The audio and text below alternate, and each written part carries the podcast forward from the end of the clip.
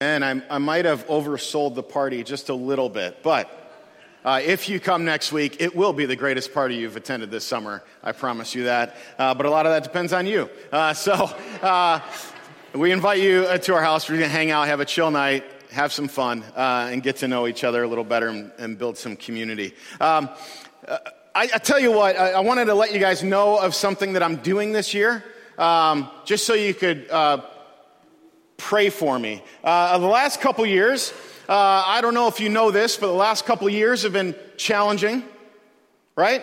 It's been challenging for everyone, uh, regardless of where you are, what your job is, your family situation, all that, everything over the last couple years has challenged us. And so, uh, I found that it's been especially challenging as a pastor. And I talked to my pastor friends, and it has been challenging across the board uh, over the last couple years. And so uh, I knew coming into this year that I needed something uh, fresh uh, to kind of feed me as a pastor, uh, to spe- feed my spiritual life, to feed my professional life.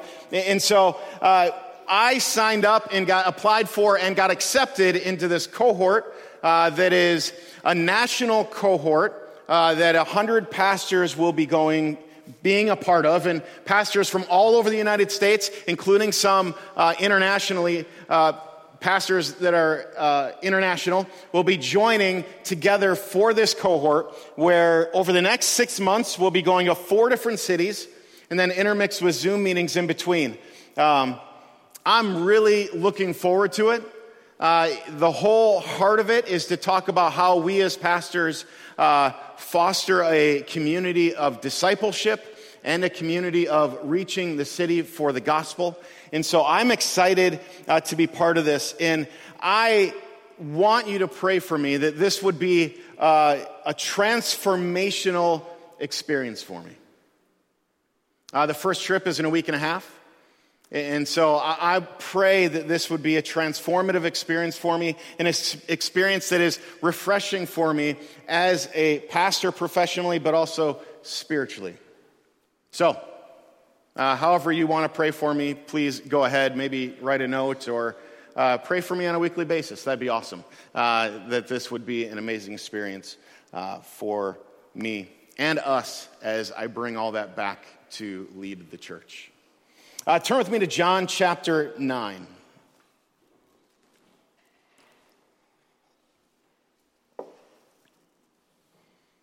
John chapter 9, I want to go through this story and just ask some questions. In John chapter 9, verse 1, he says, As he went along, he saw a blind, a man blind from birth. And his disciples asked Jesus a question. He says, Rabbi, who sinned?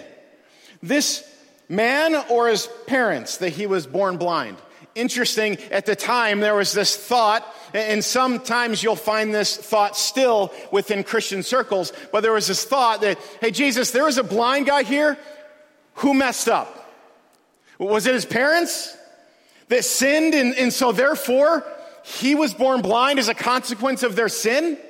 Or, or did this guy somehow sin? Or, or maybe Jesus, maybe God knew he was going to sin, and so he prematurely was born blind because of his sin. This was a serious question at the time. And if you pay close attention in Christian circles, you'll still find shards of this theology throughout thought. You're not connected to Jesus? Well, you must be sinning or this happened in your life, it must be a consequence of sin. Now, sometimes there are consequences of sin in our lives. Jesus responds, Neither this man nor his parents sinned. But this happened so the work of God might be displayed in his life. Now, this phrasing here is that God would be revealed in his life. And this phrasing here is, is written so that it's God will be revealed in all of our lives. Not just this man because he's blind, but this is what God does if we allow him. God reveals himself in and throughout our lives. As long as it is day, we must do some do the work of him who sent me. Night is coming when no one can work. While I am in the world, I am the light of the world. It, Jesus is reaffirming his claim in the previous chapter, in John 8, where he said, I am the light of the world. If you remember back to the beginning of John, this is a constant theme throughout the gospel where John says, uh, the word Jesus moved into your neighborhood to be the light. The light that nothing can overcome. Darkness cannot overcome it.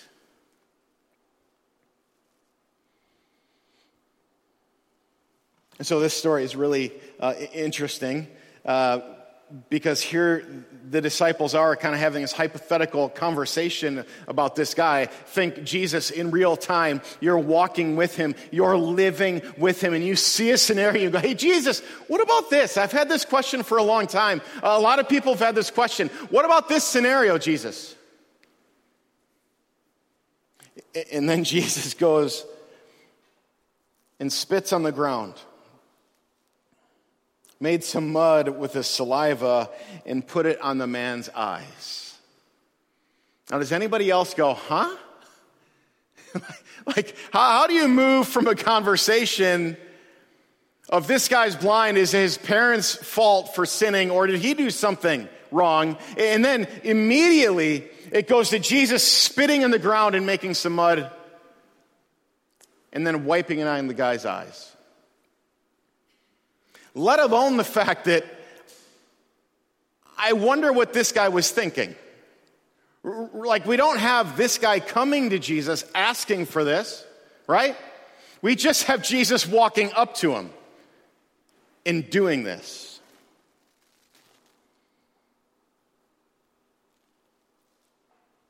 And then Jesus says, Go. Wash in the pool of Siloam. This word means sense. So the man went and washed and came home seeing.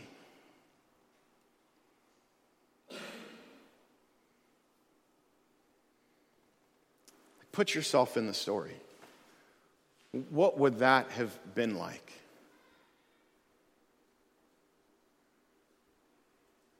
Maybe you'd imagine yourself as the blind man who's just sitting there living life begging, and all of a sudden Jesus comes up, rubs something on your eyes, tells you to go to this specific pool. You go there and you come out, and now you can see.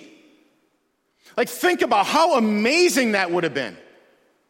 Think about if you were someone who was watching this, if you were the disciples or someone in the crowd watching this take place. How you would go from like shock and awe that Jesus just wiped saliva filled mud on someone's eyes to, wow, this guy was blind and now he can see? That is incredible. Don't let the miracles pass by without awe and wonder.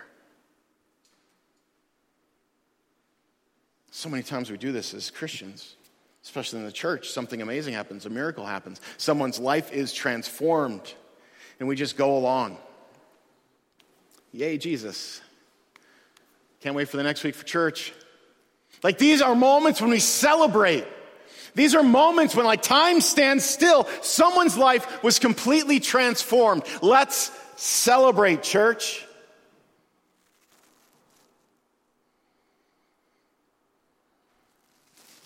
His neighbors and those who had uh, formerly seen him in verse 8 they'd formerly seen him begging asked this isn't this the same man that used to sit and beg? Others said no he only looks like him but he himself insisted i am the man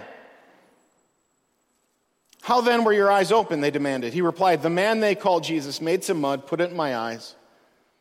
He told me to go to Siloam and get washed so I went and washed, and then I could see. Where is this man? He goes, I don't know. I love that in immediately there's all these questions surrounding this experience. which I think is normal, right? Someone goes from being blind to being able to see, there's gonna be some questions. His friends and neighbors gather around. Is this the guy that used to sit on the, eh, outside the gate begging? Is this the guy that, that was blind his whole life? Like, yeah, it is. Ah, I don't know. I, I, think it might look like him. It, it might be another guy. Let's go check and see if he's still there begging. He's not? Oh man, this must be him. Who did this to you? I don't know. I was blind. I got some mud in my eyes. And then there's this guy named Jesus. He told me to go to the pool. I went to the pool and now I can see, but I don't know what he looks like. I don't know where he is.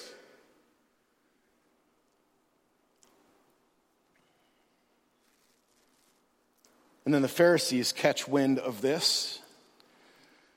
And I think naturally they start investigating. What is going on here? Is this a real thing? How did this happen? These are all questions that you and I would have. There's the, the, the posture of when a miracle happens, just believing it and celebrating it and praising God for it. And then there's the other more skeptical side of going, huh, we need to check and see if this really happened. And honestly, as the church, as people that are following Jesus, we need to have both perspectives, right? We need to meet that miracle with praise and awe and wonder. But I do think there needs to be a, a shred of, hey, let's check out to see if this is real. I think you probably find yourself in one of those camps that you naturally are inclined to do, right? Some of us are inclined to celebrate and, and, just believe and go for it. And then others of us are sitting back going, Is this real? Did that just happen? This guy was blind. Now he can see. Like, there's all sorts of questions I have about that.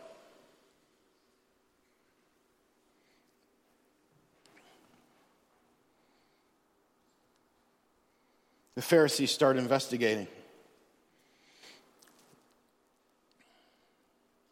They're asking questions. In 17, they say, finally, they turn to the blind man. What have you to say about Jesus? It was your eyes who he opened.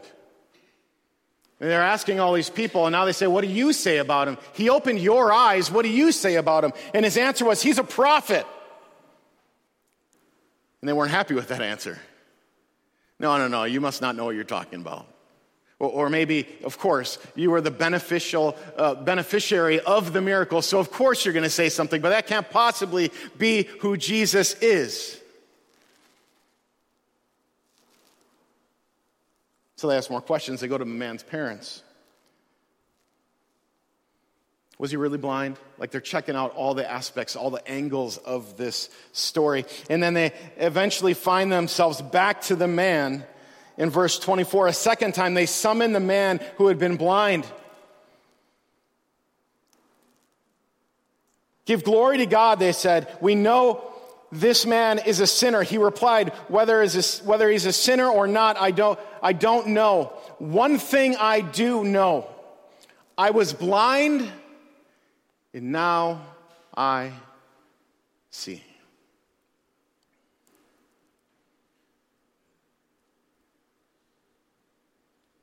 Pharisees are asking all sorts of questions. Is this man, this man claims to be the Son of God. This man claims to have this power. Is he really that? See, the Pharisees are caught up in a big theological discussion, a claim about who Jesus is. What's the guy in the pool say? Listen, I, I, don't know. You guys are arguing. You guys are upset about this. You guys are trying to figure this out. You're trying to dissect this. You're trying to figure out if A plus B equals C. You're trying to figure all this stuff out. And here's what I know I was sitting on the road, blind. Now, after an encounter with Jesus, now I can see.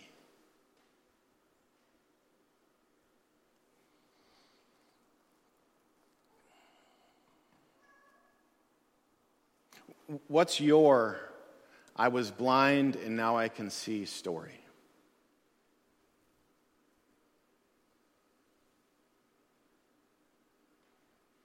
If you're following Jesus in this room, which some of you may not be, but if you're following Jesus in this room, I'm pretty sure you have a I was blind, and now I see. This was life before I encountered Jesus, and now I see life differently.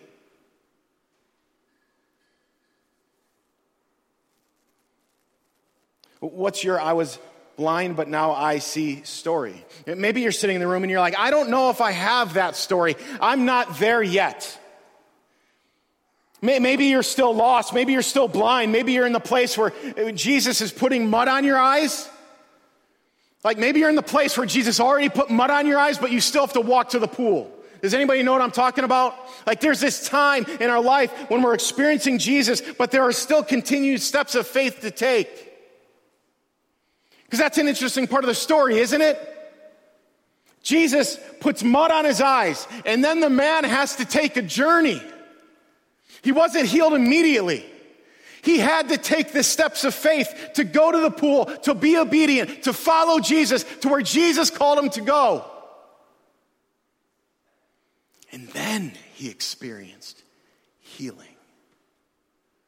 So I think it's entirely possible for us to be in this room, having experienced Jesus, having Jesus wipe the mud on our eyes, and still be in the journey of taking the steps of faith towards healing. Is that where you're at?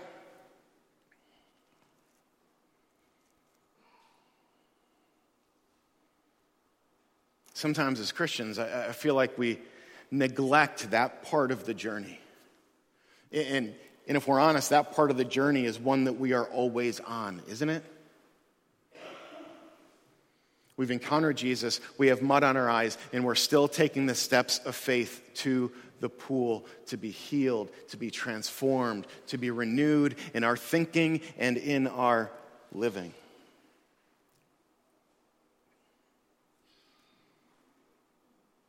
Many of us are in this place where we're hoping, we're waiting, we're trusting, we're praying. We're taking one step in front of the other in obedience in following Jesus. And if that's where you're at this morning, I want to encourage you keep going. Because there's a whole room of people that are walking along with you in steps of faith to the pool to be healed.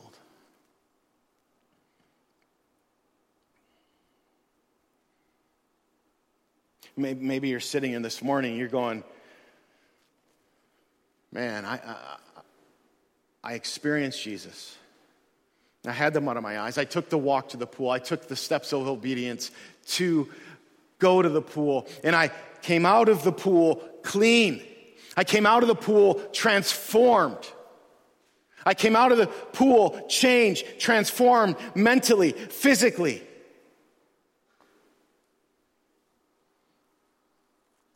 You were lost, but now you are found. You were blind, and now you see.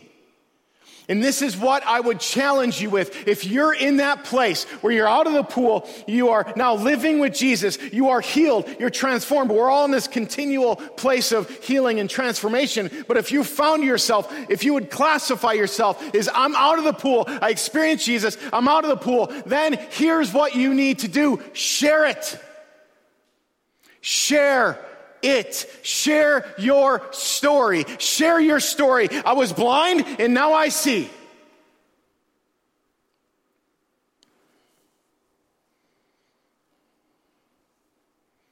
See, here's the thing that's interesting. I think people get hung up a lot on theology, on knowing the right answers, on responding the correct way, and all those things scare people from sharing the good news of Jesus right? I don't want to, I don't know how many conversations I've had. Well, go Talk to your coworker about Jesus. Ah, I don't want, this is going to be awkward. This is going to be weird. I don't have the right responses. I don't have the theological framework to really answer their questions or they're going to challenge me and I'm not going to know what to say. And I don't know, isn't a, isn't a good enough answer for me? Like I got to answer everything. Here's the key. If you answer everything, where is Jesus? Where is there room for Jesus? And, and if this guy can share, why can't you?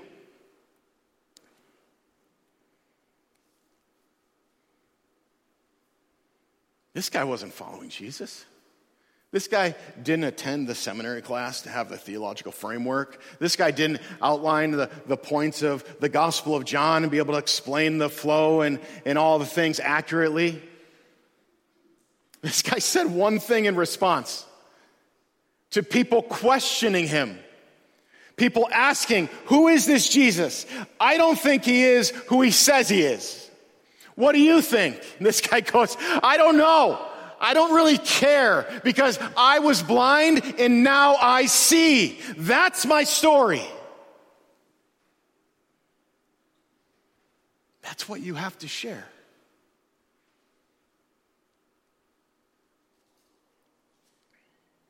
How do you see now after following Jesus?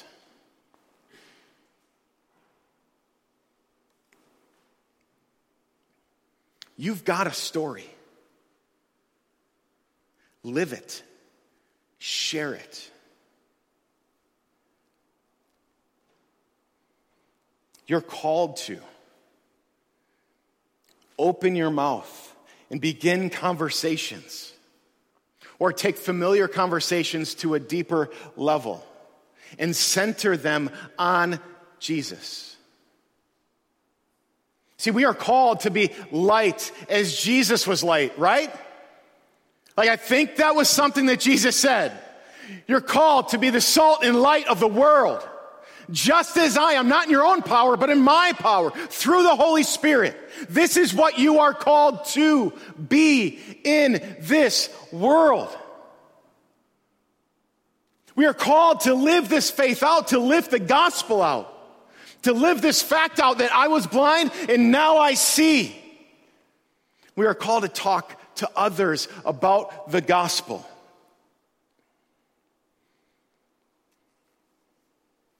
We were once dead, and now we're alive.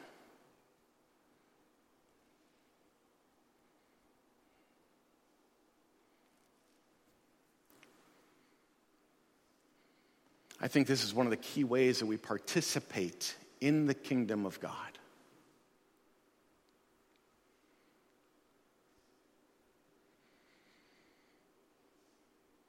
Here's the other beautiful thing about this story. Um, they didn't treat the, the guy well after this story, right? If you read on, he's not treated well, like they insult him. Some may say he's persecuted in this story.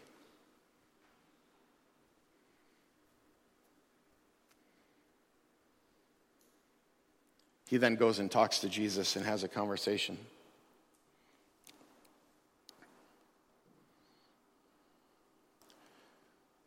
But I don't know that the guy cared about that.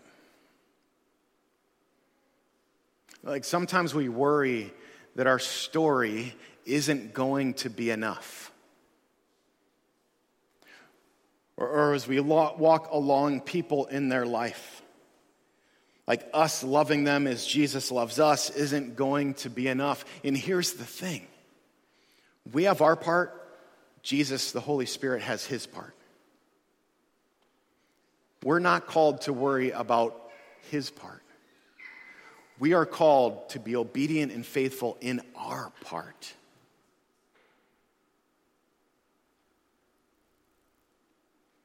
to share the good news of Jesus, to give testimony, to tell our story. Here's how I was blind, and now I see. This is what Jesus has done in my life. And here's the awesome news no one can touch your story because it's your story. Well, I don't think that's the way it happened. Who cares? That's the way it happened. That's how I met Jesus. That's how I went from being blind to now I can see. It doesn't matter what anybody else thinks. It matters what God thinks and what God has done in your life. That's what matters. The rest is His part. Because Jesus was working, Holy Spirit was working before you told your story to that person. Before you were sharing life to that person, there is a reason why that person is in your atmosphere. And it's Jesus' job to do the heart work and the transformation after that person hears your story. The blind guy still had an option after Jesus wiped mud on his eyes right? Like he had an option to just stay where he was. He had an option to go home and just wash his mud off in his sink. That's a whole other sermon in a whole other place. But he chose to be obedient and faithful. And then he chose to tell his story when people asked. In Peter, it says, as you follow Jesus, always be prepared for someone to ask you about the reason you're living the way that you're living. And if nobody's asking you why you're living the way you're living, maybe that's a red flag and something you should look into. Always be ready to tell your story. I was blind and now I see. So, worship team is going to come up, and I want to challenge you. I want to challenge you that if you're the blind man, and maybe you're waiting for Jesus to wipe some mud on your eyes, or maybe you have eyes, uh, mud wiped on your eyes and you're, you're on your way to the pool, taking steps of faith and obedience, just hoping and praying Jesus transforms your life. Here's my encouragement to you keep going. And lean on your brothers and sisters that are here in the church. So don't hesitate to ask for people to be along with you on the journey because it can be a long walk to the pool. And there's times you might be tempted to give up. And we need community to keep us going, maybe even to carry us as we're on the way. But if you've been transformed, if you know Jesus, if you're following Jesus, I want to challenge you share it. In whatever way Jesus has wired you up, share it. And this is what I want to challenge you to do pick three people, three people in your life that Jesus has brought around you that don't know him. And figure out how to share your story with them. And if you're sitting here this morning, you're like, man, I, I don't know three people that don't know Jesus. All I have are Christ following Christians around me. This is my challenge. Pray that the Holy Spirit would bring some people into your life. Still pick three people, but they can be faceless people. But pray and I think Jesus will bring people in your life. And if you're sitting here, you're like, I'm surrounded by all Christian people, maybe this is your invitation that you need to get out into the world a little bit more. Because we need some more light in the world. Jesus, we praise you.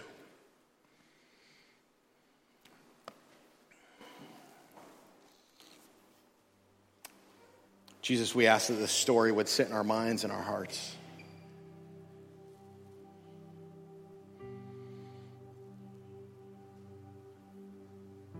There's first an invitation for you to transform us and to heal us. And then we would take the steps of faith and obedience.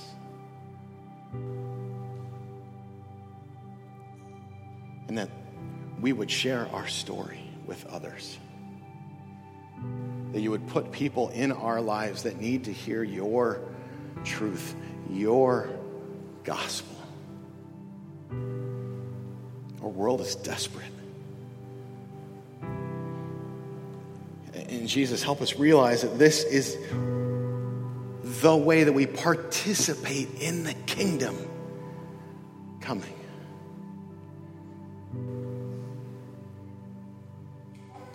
We're going to sing a song called Heaven Breaks Through. And Jesus, I pray you help us, you help us realize that as we follow you, as we share our story with others, that is heaven breaking through. Amen.